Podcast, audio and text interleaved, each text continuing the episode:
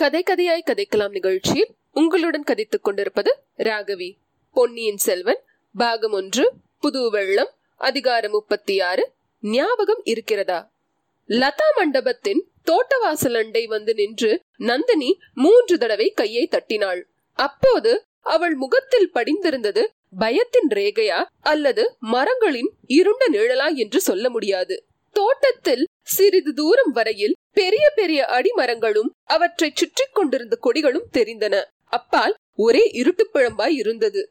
இருளை கீறிக்கொண்டு கொடிகளை விலக்கிக் கொண்டு மரம் ஒன்றின் பின்னால் இருந்து மந்திரவாதி வெளியே வந்தான். நந்தினி தன்னுடைய புஷ்ப மஞ்சத்தில் போய் உட்கார்ந்து கொண்டாள். அவள் அழகிய முகத்தில் இப்போது அமைதி குடிக்கொண்டிருந்தது மந்திரவாதி லதா மண்டபத்துக்குள் நுழைந்தான். தங்க விளக்கின் சுடரொளி அவன் முகத்தின் மீது விழுந்தது. ஏற்கனவே பார்த்த முகமாயிருக்கிறதே. யார் இவன்? ஆம். திருப்புரம்பியம் பள்ளிப்படையின் அருகில் நள்ளிரவில் கூடியிருந்த மனிதர்களில் ஒருவன் இவன். பையிலிருந்து பொன் நாணயங்களை கலகலவென்று கொட்டியவன். ஆழ்வார்க்கடியானை கண்ட இடத்தில் உடனே கொன்று விடுங்கள் என்று மற்றவர்களுக்கு கூறிய ரவிதாசன் தான் இவன். வரும்போதே அவன் முகத்தில் கோபம் கொதித்தது. மலர் படுக்கையில் சாந்த வடிவமாய் அமர்ந்திருந்த நந்தினியை கண்டதும் அவனுடைய பூனை கண்கள் வெறிக்கணல் வீசின. மஞ்சத்தின் எதிரில் கிடந்த பலகையில் உட்கார்ந்து கொண்டு நந்தினியை உற்று பார்த்து கொண்டு பகவதி சக்தி சண்டிகேஸ்வரி என்று சில மந்திரங்களை சொன்னான். போதும் நிறுத்து. தாதி பெண் வாசற்படியில் உட்கார்ந்தபடி தூங்கி தொலைத்து விட்டால் போலிருக்கிறது. சொல்ல வேண்டியதை சீக்கிரம் சொல். அவர் கோட்டைக்குள் வந்து விட்டார் என்றாள் நந்தினி. அடி பாதகி என்று ரவிதாசன் கூறியது நாகப்பாம்பு சீறுவது போல துணித்தது. யாரை சொன்னாய்? என்று நந்தினி சாந்தமாகவே கேட்டாள்.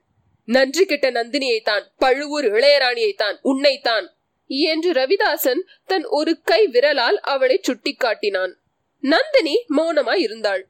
பெண்ணே நினைவில் வைத்திருக்க வேண்டிய சில சம்பவங்களை நீ மறந்து விட்டாய் போல இருக்கிறது அவற்றை உனக்கு ஞாபகப்படுத்துகிறேன் என்றான் ரவிதாசன். பழைய கதை இப்போது எதற்கு? என்றாள் நந்தினி. இப்போது எதற்கு என்றா கேட்கிறாய்? சொல்கிறேன். ஞாபகப்படுத்திவிட்டு பிற்பாடு சொல்கிறேன். என்றான் ரவிதாசன். அவனை தடுப்பதில் பயனில்லை என்று கருதியவளைப் போல் நந்தினி ஒரு பெருமூச்சு விட்டுவிட்டு வேறு பக்கம் திரும்பிக் கொண்டாள். ராணி கேள் மூன்று வருஷத்துக்கு முன்னால் ஒரு நாள் நடுநிசியில் வைகை நதிக்கரையில் உள்ள மயானத்தில் ஒரு சிதை எரிந்து கொண்டிருந்தது. சாஸ்திரப்படி புரோகிதர்களை கொண்டு அந்திம கிரியை ஒன்றும் அங்கு நடக்கவில்லை. காட்டில் காய்ந்து கிடந்த கட்டைகளையும் குச்சிகளையும் இலை சருகுகளையும் கொண்டு வந்து அச்சிதையை அடுக்கினார்கள். மரத்துக்கு பின்னால் மறைந்து வைத்திருந்த ஓர் உடலை கொண்டு வந்து அந்த சிதையில் இட்டார்கள். பிறகு தீ மூட்டினார்கள். காட்டுக்கட்டைகளில் தீ நன்றாய் பிடித்து கொழுந்துவிட்டு எரிந்தது. அப்போது காட்டு நிழலிலிருந்து உன்னை சிலர் பிடித்து இழுத்து கொண்டு வந்தார்கள். உன் காலும் கையும் கட்டி போட்டிருந்தது. உன் வாயில் துணி அடைத்திருந்தது. இன்று அழகாக பூ வைத்து கொண்டை போட்டுக் கொண்டிருக்கிறாயே அந்த கூந்தல் விரிந்து தரையில் புரண்டு கொண்டிருந்தது. உன்னை அம்மனிதர்கள் ஜுவாலை விட்டு எரித்து கொண்டிருந்து சிதையில் உயிரோடு போட்டு கொளுத்திவிட எண்ணியிருந்தார்கள். இன்னும் நீ கொஞ்சம் நன்றாக எரியட்டும் என்று அவர்களில் ஒருவன் சொன்னான். உன்னை அங்கேயே போட்டுவிட்டு அந்த மனிதர்கள் தனித்தனியே ஒரு பயங்கரமான சபதம் எடுத்துக்கொண்டார்கள் அதை நீ கேட்டுக்கொண்டிருந்தாய் உன் வாயை அடைத்திருந்தார்களே தவிர கண்ணையும் கட்டவில்லை காதையும் அடைக்கவில்லை. ஆகையால் பார்த்து கொண்டும் கேட்டுக்கொண்டும் இருந்தாய். அவர்கள் அனைவரும் சபதம் கூறி முடிந்த பிறகு உன்னை நெருங்கினார்கள். அதுவரை சும்மா இருந்தவள் கட்டுண்டிருந்த உன் கைகளால் ஏதோ சமிங்கைகள் செய்ய முயன்றாய். உன் கண்களை உருட்டி விழித்து புருவத்தை நெறித்து கஷ்டப்பட்டாய். அவர்களில் ஒருவன் இவள் ஏதோ சொல்ல விரும்புகிறாளடா என்றான். பழைய கதையாகத்தான் இருக்கும். தூக்கி சிதையில் போடு. என்றான் இன்னொருவன். இல்லையடா தீயில் போடுவதற்கு முன்னால் என்னதான் சொல்கிறாள் கேட்டு விடலாம் வாயிலிருந்து துணியை எடு என்றான் மற்றொருவன். அவனே அவர்களுக்கு தலைவன் ஆனபடியால் உன் வாயிலிருந்து துணியை எடுத்தார்கள். நீ அப்போது என்ன சொன்னாய் என்பது நினைவில் இருக்கிறதா பெண்ணே? என்று ரவிதாசன் கேட்டுவிட்டு நிறுத்தினான். நந்தினி மறுமொழி சொல்லவும் இல்லை அவனை திரும்பி பார்க்கவும் இல்லை. நெஞ்சில் குடிக்கொண்டிருந்த அருவருப்பையும் பீதியையும் அதே சமயத்தில் பயங்கர சங்கல்பத்தின் உறுதியையும் அவள் முக மண்டலம் காட்டியும் அவளுடைய கரிய கண்களிலிருந்து இரு கண்ணீர் துளிகளும் ததும்பி நின்றன. பெண்ணே பேச மாட்டேன் என்கிறாய். வேண்டாம் அதையும் நானே சொல்லிவிடுகிறேன். அந்த மனிதர்களைப் போலவே நீயும் பழி வாங்கும் விரதம் பூணப் போவதாக சொன்னாய். பழி வாங்குவதற்கு அவர்களை காட்டிலும் உனக்கே அதிக காரணம் உண்டு என்றும் சத்தியம் செய்தாய். உன்னுடைய அழகையும் மதியையும் அதற்கே பயன்படுத்துவதாக கூறினாய். அவர்களுக்கு உன்னால் முடிந்த அளவு உதவி புரிவதாகவும் சொன்னாய். சபதத்தை நிறைவேற்றியதும் நீயே உன் உயிரை விட்டுவிட தீர்மானித்திருப்பதாகவும் ஆணையிட்டு சொன்னாய். உன்னை மற்றவர்கள் நம்பவில்லை. ஆனால் நான் நம்பினேன். நம்பி உன்னை தீயில் போட்டு விடாமல் தடுத்தேன். உன் உயிரை தப்புவித்தேன். இதெல்லாம் உனக்கு ஞாபகம் இருக்கிறதா? என்று ரவிதாசன் கூறி நிறுத்தினான். நந்தினி சற்று திரும்பி அவனை பார்த்து ஞாபகம் இருக்கிறதா என்று கேட்கிறாயே. என் நெஞ்சில் அவ்வளவும் தீயினால் எழுதியது போல் எழுதி வைத்திருக்கிறதே. என்றாள். பின்னர் ஒரு நாள் நாம் எல்லோரும் அகண்ட காவேரி கரையோரமாக காட்டு வழியில் போய்க் கொண்டிருந்தோம். திடீரென்று பின்னால் குதிரை வீரர்கள் வரும் சத்தம் கேட்டது. அவர்கள் போகும் வரையில் நாம் ஒவ்வொருவரும் தனித்தனியாக காட்டில் ஒளிந்து கொள்ள தீர்மானித்தோம். ஆனால் நீ மட்டும் அந்த தீர்மானத்தை மீறி வழியிலேயே நின்றாய்.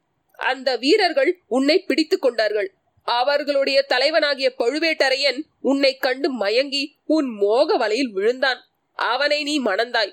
என்னை சேர்ந்தவர்கள் எல்லாரும் நான் ஏமாந்து விட்டதாக என்னை இடித்து கூறினார்கள். நான் உன்னை விடவில்லை. எப்படியோ ஒரு நாள் உன்னை தனியே பிடித்துக் கொண்டேன். துரோகியாகிய உன்னை கத்தியால் குத்தி கொன்றுவிட எண்ணினேன். மறுபடியும் நீ உயிர் பிச்சை கேட்டாய். நம்முடைய சபதத்தை நிறைவேற்றுவதற்காகவே இங்கு வந்திருப்பதாக கூறினாய்.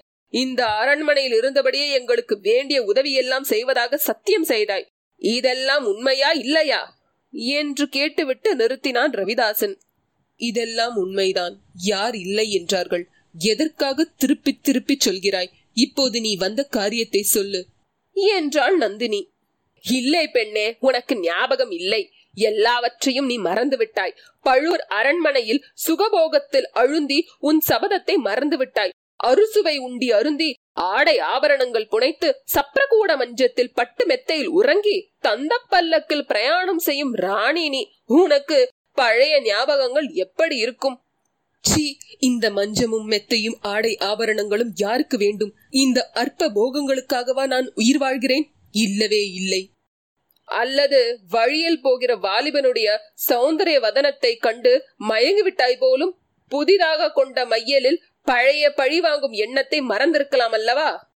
நந்தினி சிறிது துணுக்கும் அடைந்தாள். அதை உடனே சமாளித்துக் கொண்டு பொய் முழு பொய் என்றாள். அது பொய்யானால் நான் இன்று வரப்போவதாக முன்னதாக சொல்லி அனுப்பியிருந்தும் வழக்கமான இடத்துக்கு உன் தாதி பெண்ணை ஏன் அனுப்பி வைக்கவில்லை?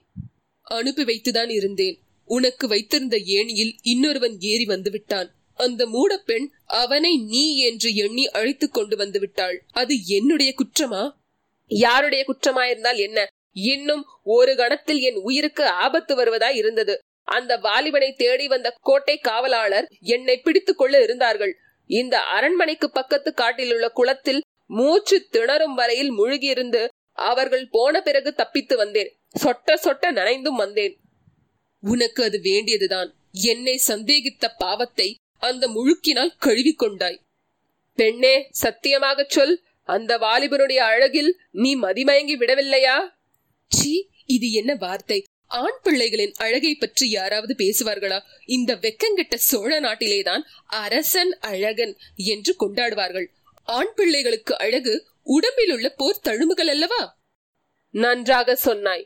இதை நீ உண்மையாக சொல்லும் பட்சத்தில் அந்த வாலிப வழிப்போக்கன் இங்கு எதற்காக வந்தான்? முன்னமே சொன்னேனே நீதான் என்று எண்ணி வாசுகி அவனை அழைத்து கொண்டு வந்தாள் என்று என்னிடம் கூட கொடுக்காத உன் முத்திரை மோதிரத்தை அவனிடம் ஏன் கொடுத்தாய்? அவனை இவ்விடம் தருவித்து பேசுவதற்காகவே கொடுத்தேன். இப்போது அம்மோதிரத்தை அவனிடமிருந்து வாங்கிக் கொண்டு விட போகிறேன். எதற்காக அவனை தருவித்தாய்? அவனிடம் இவ்வளவு நேரம் என்ன சல்லாபம் செய்து கொண்டிருந்தாய்? ஒரு முக்கியமான லாபத்தை கருதியே அவனுடன் சல்லாபம் செய்து கொண்டிருந்தேன். நம்முடைய நோக்கத்தை நிறைவேற்றிக் கொள்ள அவனால் பெரிய அனுகூலம் ஏற்படும். அடி பாதகி கடைசியில் உன் பெண் புத்தியை காட்டிவிட்டாயே. யாரோ முன்பின் தெரியாத வாலிபனிடம் நமது ரகசியத்தை வீணில் ஏன் பதறுகிறாய்? நான் ஒன்றும் அவனிடம் சொல்லவில்லை. அவனிடமிருந்துதான் ரகசியத்தை கிரகித்துக் கொண்டேன். என்ன கிரகித்துக் கொண்டாய்? இவன் காஞ்சியிலிருந்து பழையாறைக்கு ஓலை கொண்டு போகிறான். பழையாறையில் உள்ள பெண் புலிக்கு கொண்டு போகிறான். அதை என்னிடம் காட்டினான். அவள் கொடுக்கும் மறு ஓலையை என்னிடம் கொண்டு வர வேண்டும் என்று சொல்லிக் கொண்டிருந்தேன். அதற்குள் நீ வந்து விட்டாய். ஓலையுமாயிற்று எழுத்தாணியுமாயிற்று இதனாலெல்லாம் நமக்கு என்ன உபயோகம்? உன்னுடைய அறிவின் ஓட்டம் அவ்வளவுதான். புலிக்குலத்தை அடியோடு அழிப்பது என்று நாம் விரதம் கொண்டிருக்கிறோம். ஆனால் நீங்கள் ஆண் புலிகளை மட்டுமே எண்ணிக்கொண்டிருக்கிறீர்கள் பெண் புலியினாலும் குலம் வளரும் என்பதை மறந்துவிட்டீர்கள். அது மட்டுமல்ல தற்போது இந்த சோழ ராஜ்யத்தை ஆளுவது யார் என்று எண்ணியிருக்கிறாய்? பலமிழந்து செயலிழந்து நோய் படுக்கையில் படுத்திருக்கும் கிழவனா? காஞ்சியிலும் இலங்கையிலும் உள்ள இளவரசர்களா? இல்லை உன்னை ராணியாக பெரும் பாக்கியம் பெற்ற தனாதிகாரி பழுவேட்டரையர்தான். இது உலகம் அறிந்ததாயிற்றே. அதுவும் தவறு. உலகம் அப்படி எண்ணுகிறது. இந்த கிழவரும் அப்படி எண்ணியே ஏமாந்து போகிறார். நீயும் அந்த ஏமாற்றத்துக்கு உள்ளாயிருக்கிறாய். உண்மையில் பழையாறையில் உள்ள பெண் புலிக்குட்டிதான் இந்த ராஜ்யத்தை ஆளுகிறது.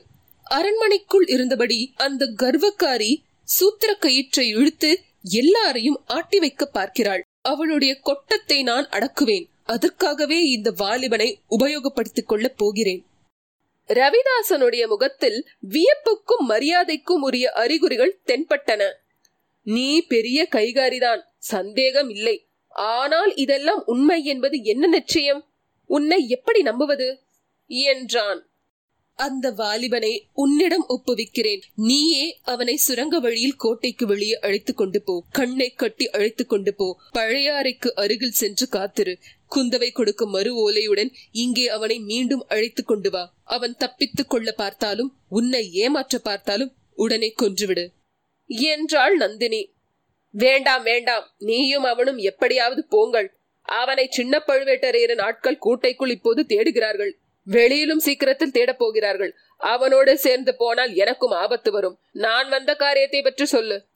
அந்த காரியம் என்னவென்று நீ இன்னமும் தெரிவிக்கவில்லையே.